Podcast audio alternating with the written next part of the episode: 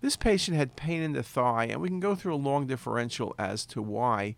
But the key thing in this patient's history, the patient was on anticoagulant therapy.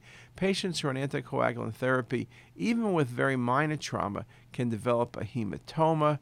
And this is a very nice example of a hematoma. It's probably a couple days old because you can see the different densities of low and higher density within the bleed in the patient's anterior thigh. Common locations for bleed in muscle in patients who are on anticoagulant therapy rectus muscle, psoas muscle, muscles of the thigh, as in this case. The important thing here is making the diagnosis, knowing that this patient should be treated conservatively, look at the patient's uh, Coumadin levels, make sure the patient's not being over Coumadinized, and then manage the patient conservatively. The pain, the presentation could be very similar to infectious processes or even the mass effect can suggest a tumor. Tumors can bleed, but again, the clinical history makes the diagnosis much more overwhelming as a complication in this case.